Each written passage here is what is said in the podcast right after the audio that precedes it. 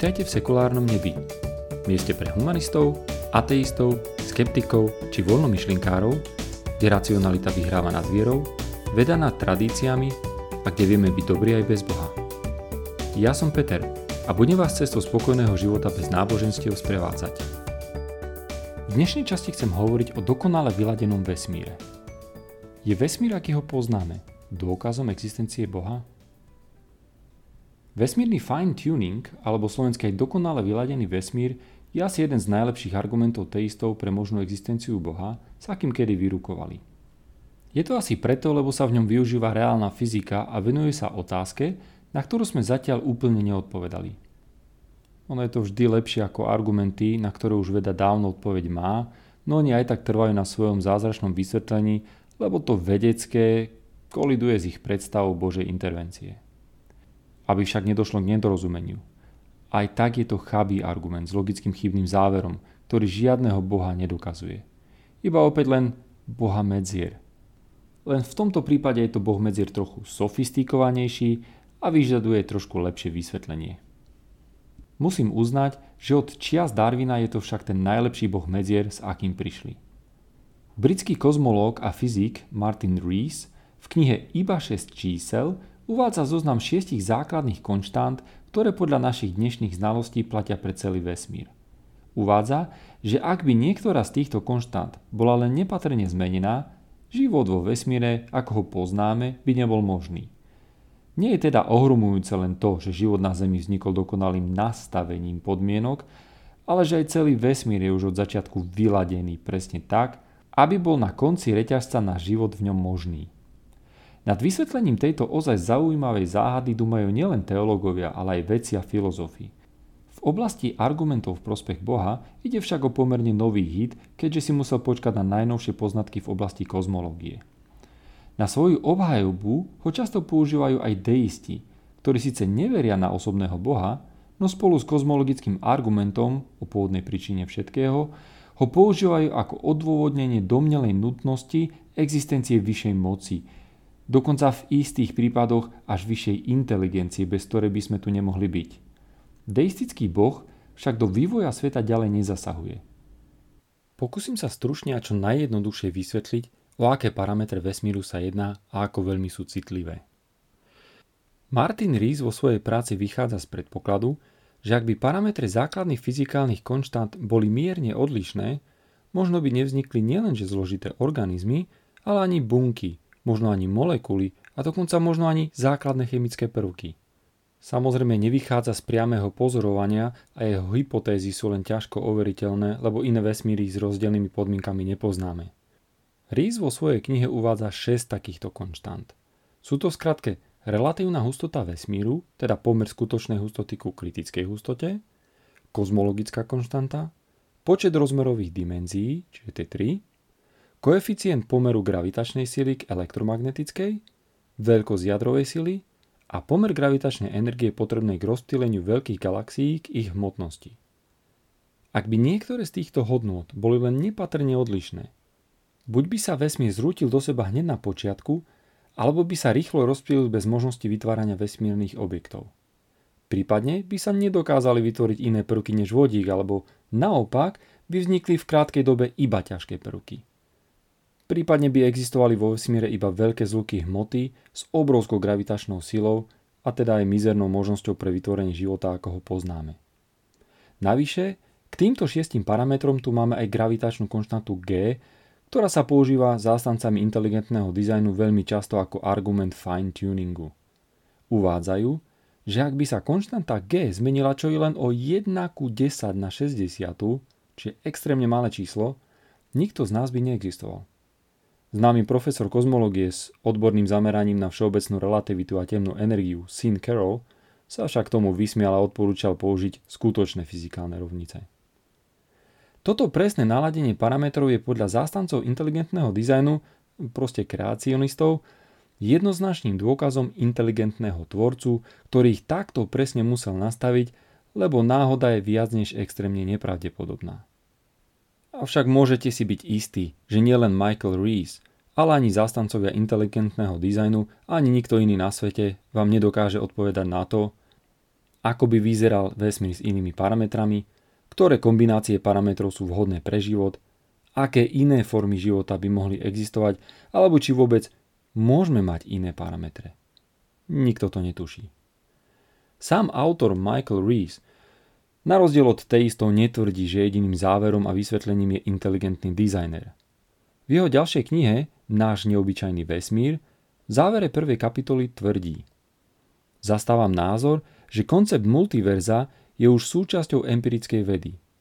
V nekonečnom súbore vesmírov by nebola existencia niekoľko vesmírov, ktoré sú zdánlivo dokonalo priaznivé pre život, žiadnym prekvapením. Toľko teda k podstate záhady. Poďme sa pozrieť na odpovede, ktoré ponúkajú teisti. A majú teisti odpoveď? Teológovia a hlavne zastancovia inteligentného dizajnu vytáčajú tento argument do krajnosti tvrdením, že vesmír je vraj dokonale navrhnutý s extrémnou precíznosťou, aby sme my, homo sapiens, v tej forme a stave, v ktorých sa tu práve nachádzame, boli najdôležitejším a najobľúbenejším výtvorom supernaturálnej entity. My sme zmyslom všetkého. Hračka, ktorá si musela počkať miliardy rokov evolúcie, aby sa práve do tohto extrémne presne určeného časového úseku mohla evolučne vyvinúť a modliť sa k svojmu božstvu a ďakovať za dokonale vyladený vesmír. Základným problémom väčšiny teistických argumentov v prospech Boha je logicky chybná argumentácia. V tomto prípade ide hlavne o tzv. falošnú dilemu. Je to argumentačný klam, kedy sa predpokladajú iba dve možnosti a ak tá druhá je milná či nepravdepodobná, je tá ich favorizovaná verzia uvádzaná ako správna. V tomto prípade prichádzajú s dvoma možnosťami riešenia. Buď ide o šialenú náhodu, alebo ich konkrétnu verziu Boha. Nič viac nepripúšťajú. Aj keby sme ich konkrétneho Boha rozšírili na nejakého neurčitého inteligentného dizajnera, stále sa popri náhode a dizajnerovi ponúkajú aj ďalšie možnosti vysvetlenia. Táto chybná black and white argumentácia je u kreacionistov typická aj pri napadaní teórie evolúcie. Tvrdia, že náhoda nemohla stvoriť tak zložité organizmy, preto Boh. Avšak neuvedomujú si eleganciu hlavnej zložky evolučného procesu, ktorým je prírodný výber. Totálne nenáhodný proces, ktorý postupnou selekciou pre dané prostredie výhodnejších vlastností vytvára krok po kroku zložitejšie prvky, či lepšie prispôsobené organizmy. Veci aj pri vyladenom vesmíre prišli s určitými hypotézami. Samozrejme sú všetky čisto naturálne a nepotrebujú žiadneho nestvoreného tvorcu, ktorý to musel všetko zariadiť. Tejsti na tieto návrhy vysvetlenia reagujú štandardným zhodnotením, že toto všetko sú len pochybné a smiešné špekulácie a metafyzické dohady bez empirických dôkazov a na ten istý nádych pokračujú, že práve preto je to ich netestovateľné, pochybné a smiešné tvrdenie jediné priateľné. Ako keby momentálna neschopnosť dokázať akúkoľvek z naturálnych hypotéz musela priamo značiť pravdivosť alternatívnej supernaturálnej hypotézy. Pozrime sa teda na 5 možných odpovedí vysvetľujúcich túto záhadu, ktoré sa nám ponúkajú. Vysvetlenie číslom 1 je Boh. Teisti teda prichádzajú so svojou štandardnou reakciou, Bohom medzier neponúkajú žiaden použiteľný názor či dôkaz. Iba chybnú logiku používanú v tej či inej forme už od čias jaskinných ľudí. A nielen netušia, aká je skutočná odpoveď, avšak nebráni im to rovnako ako kedysi pri zdôvodňovaní búrok, zemetrasení, chorôb či pôvodu človeka, proste dosadiť za odpoveď to všetko Boh. Boh, schopný vyladiť 6 hodnôt do dokonalosti s istým zámerom, by musel byť ešte lepšie vyladený. Teistická alternatíva inteligentného dizajnera nedáva žiadnu odpoveď na to, kto vyladil svet pre existenciu Boha. Nejaký nadboh? Ak my, komplikované a inteligentné bytosti, vraj nedokážeme údajne existovať bez presného vyladenia vyššou inteligenciou, tak nedokáže to logicky ani tá vyššia inteligencia. Potrebuje teda tiež vyladenie, alebo je zrazu záhadne pri inej komplexite vyladenie vyššou entitou nepotrebné? Tomuto argumentačnému klamu sa hovorí aj special pleading. Tvrdí sa tu niečo ako nemenný fakt, ale vylúči sa z toho práve tá naša favorizovaná entita. Okrem toho, asi žiadny, aspoň trochu triezvy dizajner by nepredimenzoval tak nehorázne priestory pre tak malú využiteľnú oblasť. Na čo je jednému druhu na zanedbateľnej planete vesmírny priestor, ktorý má v priemere miliardy svetelných rokov? Dosť nelogicky znie aj predpoklad, že by Boh potreboval vôbec nejaké gombíky a nejakú fyzikálnu zákonitosť na to, aby mal svoje hračky, ktoré sú aj tak plné fyzikálne zákony porušujúcej slobodnej vôle. Na čo čakal 9 miliard rokov, aby vznikla vhodná planéta, ďalších 3,5 miliardy rokov na mnohobunečné organizmy, z ktorých sa mal ďalšie milióny rokov evolučne vyvinúť Homo sapiens.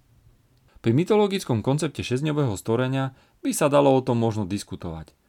Tvoriť však ľudí tak, aby sa zdalo, že Boh nie je ani potrebný a započítať do toho napríklad aj vymieranie 99% všetkých druhov života na Zemi, je známka Boha, ktorý buď nie je všemocný, alebo nie je veľmi rozumný. Žiadny inteligentný dizajner. Odpoveď Boh naozaj dáva pramálo zmyslu. Poďme na vysvetlenie číslo 2 náhoda. Teisti predpokladajú možnosť náhody ako veľmi chabý argument a možnosť nadprirodzenej inteligencie preto ako logický záver. Avšak náhoda, aj tá veľmi nepravdepodobná, je súčasťou nášho každodenného života. Pravdepodobnosť výhry v loto v prvom poradí je približne 1 ku 14 miliónov. A pritom výhry jackpotov v rôznych lotériách sú pomerne časté – Stačí, ak bude stávkovať dostatok ľudí s rôznymi číslami a štatisticky sa dostaneme na úplne iné čakacie doby na výhru. Na opačnej strane je dokázaných prípadov nadprirodzeného zásahu akejkoľvek nadprirodzenej, čiže supernaturálnej entity do našich životov a činnosti vesmíru doslova a veľmi presne nula. Pozrime sa na náhodu z iného pohľadu. Namiesto ľudí ako výsledku si predstavme seba ako výsledok a namiesto jediného zoskupenia perfektne sediacich konštant pre vznik konečného produktu, čiže ľudstva, si predstavte perfektne zoskupenie sledu udalostí, ktoré pomohli vzniknúť vám, presne takým, aký ste. Nielenže ste boli len jedným z miliónov spermí a jedným z tisícok vajíčok. Ste navyše vytvorení okolnostiami, ktoré celý život tvarovali vašu osobnosť. Stretnutia, udalosti, premenené i nepremenené možnosti, knihy, filmy, počasie, všetko to tvorilo váš úsudok, postoje i názory. To, čím ste. A vôbec by ste neboli, keby aj vaši rodičia možno nejakou náhodou na seba nenatrafili niekde v autobuse a otec sa nerozhodol rozpačito pozvať vašu mamu na kávu. A aj oni boli produktami svojho okolia a kombinácie tej správnej spermie a vajíčka. A takto ide ďalej po tisíce generácií až k ľudoopom. Žene, ktorá mala dve deti, z jedného sa vyvinuli aj dnešné šimpanzi a z druhého my, homo sapiens. Viete vypočítať, aká je pravdepodobnosť, že ste tu práve vy? No nie je to super náhoda? Priam magická až nepochopiteľná? Svet by podľa takejto logiky musel byť celý riadený a nadizajnovaný, aby ste tu mohli byť práve vy. Číslo popisujúce túto náhodu je nepredstaviteľné. A pritom vieme, že od doby prvých homo sapiens až po vás, to bol sled čisto prirodzených udalostí, ktoré nepotrebujú žiadne zázračné zásahy. Ste teda tak nepravdepodobní, že ste ani nemohli vzniknúť? E, podľa tej to tak je. Takto to totiž dopadne, ak sa na historický sled udalosti pozeráme očami koncového člena. Ľudstvo tu nie je, aby ste vy vznikli. Takisto ako vesmír tu nie je, aby vzniklo ľudstvo. Ešte dám jednu analogiu na pochopenie pravdepodobnosti málo pravdepodobných udalostí. Vezmime si napríklad karty. Ak premiešame všetkých 52 žolíkových kariet a tie sú teda zoradené náhodne, je pravdepodobnosť toho, že sú práve v tom poradí, akom sú, presne rovnaká, ako keby boli v poradí od srdcového S postupne po srdcového kráľa a tak ďalej pre ostatné tri vzory. To číslo je 52 faktoriál, čiže 8 x 10 na 67, čo je tak veľké číslo, ktoré sa už pomaly blíži počtu atomov v celom vesmíre, ktoré by mohlo byť okolo 10 na 78. Len to, že my hodnotíme túto konkrétnu postupnosť ako určitý cieľ, neznamená, že je táto náhoda alebo pravdepodobnosť niečím záhadnejšia. To, že sa nám zdá jedna postupnosť významnejšia ako iná, či jeden typ vesmíru významnejší než iný, je závislé na našom vnímaní a egocentrickom hodnotení. Alebo ešte ináč. Ak hodíme tisíc mincí do vzduchu, tak pravdepodobnosť, že dostaneme práve ten vzor, čo vám vznikol, je asi 2 na tisícu. Teda približne 10 na 301. To je extrémne malá pravdepodobnosť, že to nastane. Ale nie je to nemožné, lebo sa to práve stalo. Skúsme tak aj vnímať vesmír. Je tu a je taký, aký je preto, lebo sa naň dokážeme pozrieť a túto otázku si položiť. Ak by taký nebol, tak by sme sa to nepýtali a nečudovali by sme sa. Tretím vysvetlením je multivesmír. Navyše, ak by aj naozaj išlo o čistú náhodu, nemusí byť hneď tak nečakaná, ako by sa zdalo. Pripustením vedeckej hypotézy o multiverze s konečným počtom vesmírov by nízka pravdepodobnosť náhle prestala byť tak dôležitá. Podľa inej teórie, ktorá kombinuje poznatky a vedecké hypotézy z priameho pozorovania rozpínania vesmíru, Einsteinovej teórie relativity, teórie temnej energie, teórie strún či teórie inflácie, sa vynára myšlienka, ktorá by mohla extrémne vyladenú hodnotu kozmickej konštanty vysvetliť pomocou hypotézy multiverza. Samozrejme táto hypotéza nie je zatiaľ dokázaná a možno je aj milná. No je to opäť jedna z ďalších puzzle, ktorá zapadá do celého obrazu. Na jednej strane množstvo dimenzií, ktoré predstiera teória strún, vyžaduje existenciu multivesmíru. A z iného uhla pohľadu ponúka inflačná teória, ktorá bola veľmi presne potvrdená meraním mikrovlného pozadia vesmíru, práve mechanizmus na vytvorenie viacerých vesmírov. Inflačná kozmológia vysvetľuje, prečo nastal Big Bang. Má to niečo spoločné s kvantovými poliami. A že táto inflácia nebola príčinou len jedného, nášho Big Bangu, ale pokračuje a vytvára mnoho iných vesmírov. Možno sa v niektorom z iných vesmírov s inými konštantami práve zamýšľajú nejaké krémíkové, energetické, chronodynamické alebo kompletne nepochopiteľné podstaty, inteligentné bytosti nad tým, ako dokonale je vyladený ten ich vesmír práve pre ich existenciu. Kedy si bola Zem nehybným stredom vesmíru. Rovnako šialený bol kedysi Koperníkov či Galileov pohľad na heliocentrizmus. Rovnako nás prekvapil názor na mnoho svetov v celom vesmíre, ktorý pre nás predstavoval mliečnú dráhu. A čo potom ten šok, keď vedci vyrukovali s tvrdením, že mliečná dráha je len jednou z miliard ďalších galaxií? Multiverzum je nová myšlienka, ktorá šokuje mnoho ľudí dnes. Možno sa potvrdí a možno nie. Nápad s multiverzom však nevznikol len tak, že si veci povedali no a teraz musíme vymyslieť nejaký multivesmír, aby sme vydrbali s kreacionistami. Vedci pracovali na teóriách, ktoré mali popísať náš vesmír, ako napríklad teória inflácie či teória strún. A z týchto myšlienok bol matematicky možný a dokonca pravdepodobný výskyt veľkého počtu ďalších vesmírov. Samozrejme nikto neberie multivesmír ako fakt, kým sa naozaj nepotvrdí. Dovtedy máme hypotézy, z ktorých sa tá hypotéza multivesmíru zdá ako najschodnejšia a oplatí sa na nej ďalej pracovať. Okrem hypotézy multiverza existuje aj ďalšia možnosť cyklického vesmíru, ktorá vzniká a zaniká v sérii veľkých treskov a veľkých krachov. Túto vedeckú hypotézu však nepotvrdzuje takmer žiadna ďalšia hypotéza. Ale možnosť to je, Stále lepšia ako dizajner, ktorý nepotrebuje stvorenie a vyladenie. Vysvetlenie číslo 4. Ináč to byť ani nemôže. Jedno z preferovaných vysvetlení je aj napríklad, že nič ako rozdielne hodnoty týchto konštant ani nemôžu nastať. Možno je práve takáto hodnota jediná realizovateľná a vesmír s inou ani existovať nemôže. Pýtať sa, prečo je kozmologická konštata tak dokonale citlivá a nemôže byť zmenená, je asi ako pýtať sa, prečo je číslo pi také presné na nekonečný počet miest a nemôže byť zmenené. Teisti predpokladajú, že táto konkrétna kombinácia viacerých presne vyladených hodnot je ešte nepravdepodobnejšia.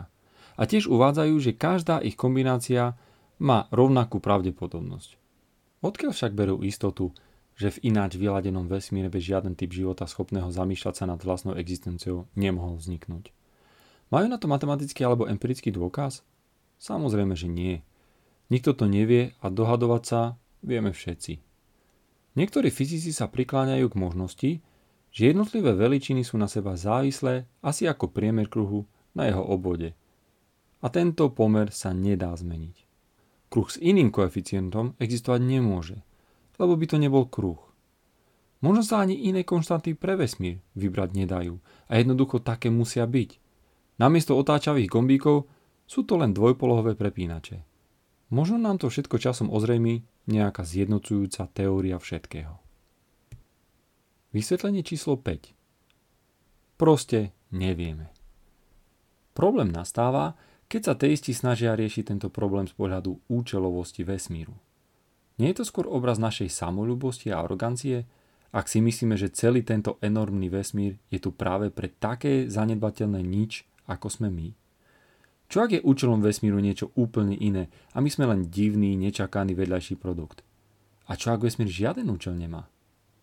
Prečo by sme si mali myslieť, že všetko musí mať svoj účel a dôvod? Ak však niekto príde s vysvetlením, prečo je vesmír vyladený, budú to veci a nie teológovia. Veci pracujú s matematickými modelmi, dátami a faktami – Môžu sa míliť, ale netvrdia nič s istotou, kým sa hypotéza nepotvrdí až potom sa z nej stane vedecká teória. Nie je to nič nové. Teoretická fyzika už predpokladala desiatky nových objavov predtým, než sa potvrdili. Neutrína, čierne diery, gravitačné vlny, dilatácia času, Higgsov bozón a mnoho iného boli len hypotézy predpovedané teoretickými fyzikmi a čakali dlho na svoje potvrdenie. Aj sa potvrdili. Veľmi presne. Dokonca aj v kvantovej mechanike, ktorej dokonale nerozumieme, dokážeme vytvárať neskutočne presné predpovede.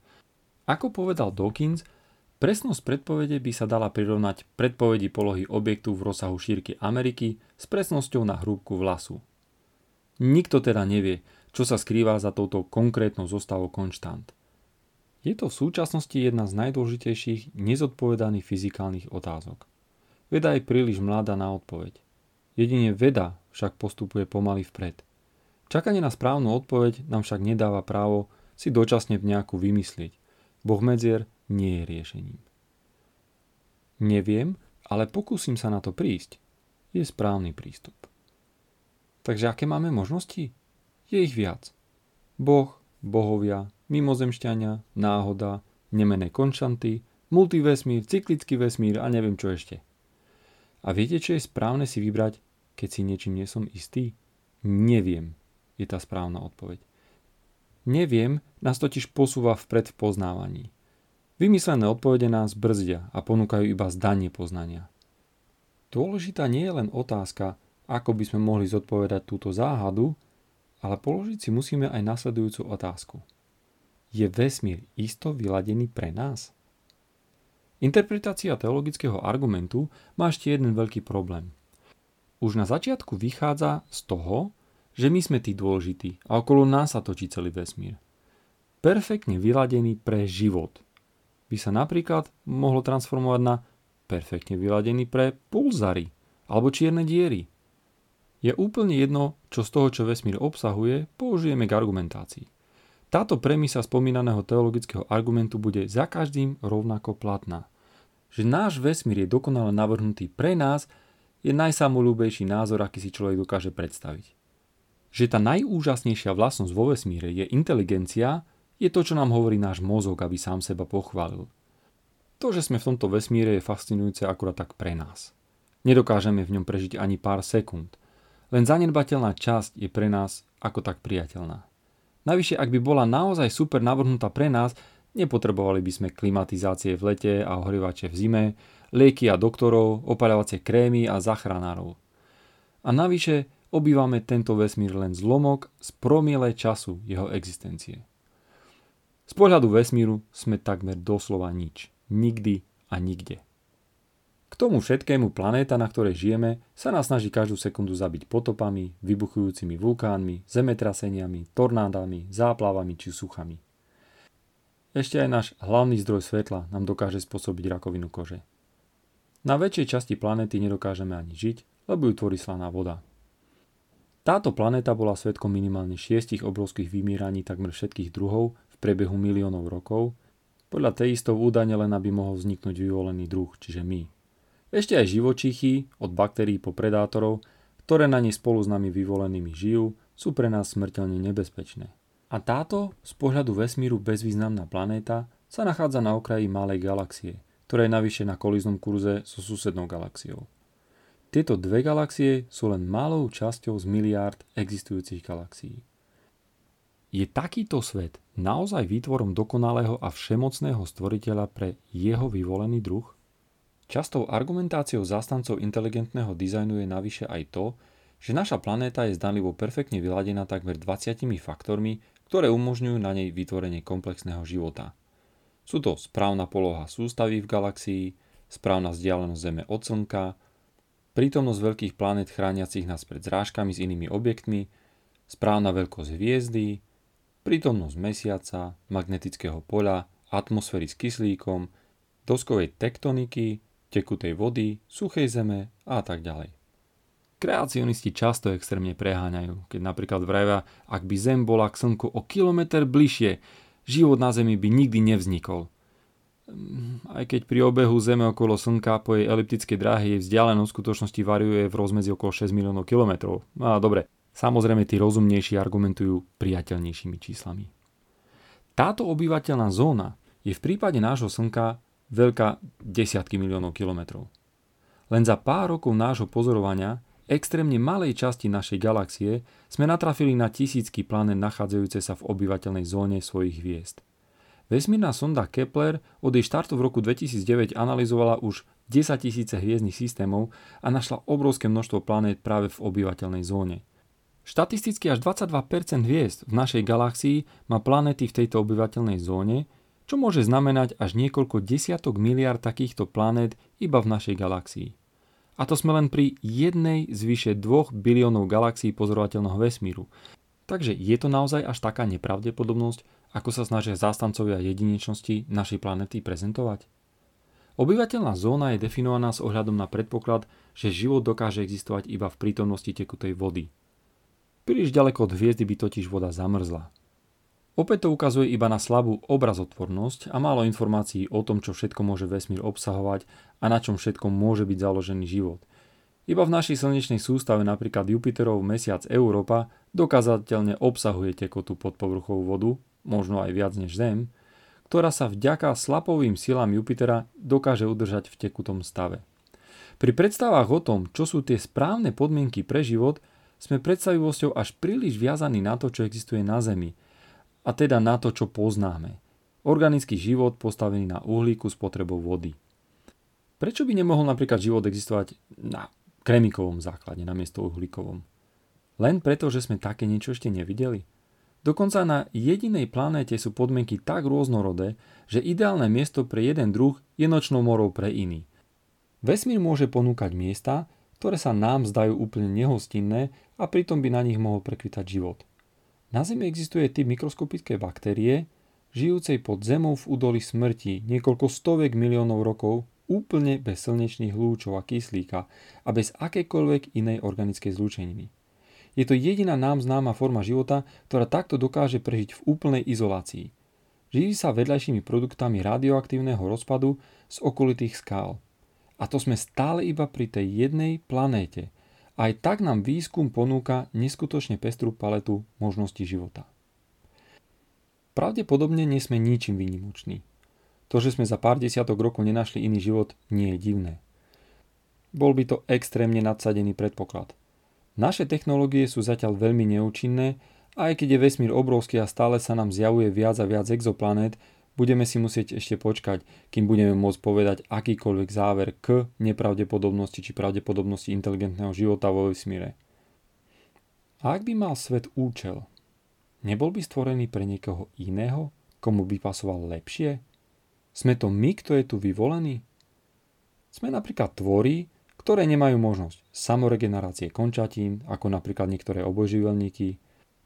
Nevidíme zďaleka tak dobre ako väčšina dravých vtákov – a celkovo je oko funkčné v extrémne obmedzenom spektre vnímania elektromagnetického spektra, znášame iba veľmi obmedzené teplotné zmeny, na rozdiel od napríklad mikroorganizmov.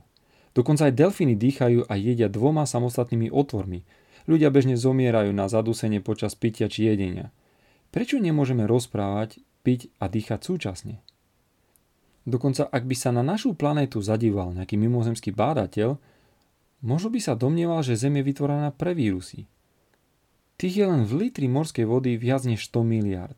Asi toľko ako všetkých ľudí doteraz žijúcich na Zemi. Je ich neskutočne veľa. Aj keď sú mikroskopické, a oveľa menšie než baktérie. Ak by sme všetky morské vírusy zoradili za sebou, dosahovali by vzdialenosť až na 60. galaxiu od nás. Takže kto je tu pánom planéty? Mikroorganizmy by na planete prežili aj bez nás. My však bez nich nie. Naše tela totiž počtom tvorí viac buniek cudzích mikroorganizmov, než je našich vlastných buniek. Sme menej my, než si myslíme. Ešte raz sa opýtajme. Je tento náš svet naozaj dokonalý inteligentný plán napasovaný na vyvolený druh, alebo sme len obyčajným živočíchom, ktorému prírodný výber nadelil zo všetkých vylepšení práve ten najväčší mozog? A viete, kto vám hovorí, že mozog je to najdôležitejšie v celom vesmíre? Áno, váš mozog. Ako napríklad vtipne poznamenala Tracy Harris z ATS Experience, možno Boh stvoril vesmír pre mačky – a my ľudia sme tu len preto, aby sme sa o domáce mačky starali. No a na to potrebujeme tak dobrý mozog, aby sme sa o ne postarali čo najlepšie.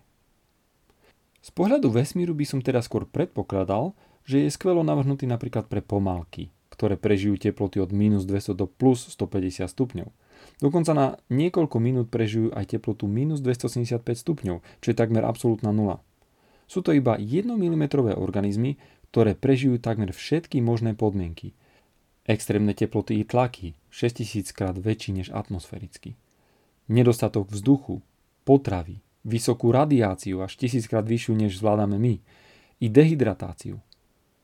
Na niekoľko dní dokážu prežiť aj pobyt v otvorenom kozme.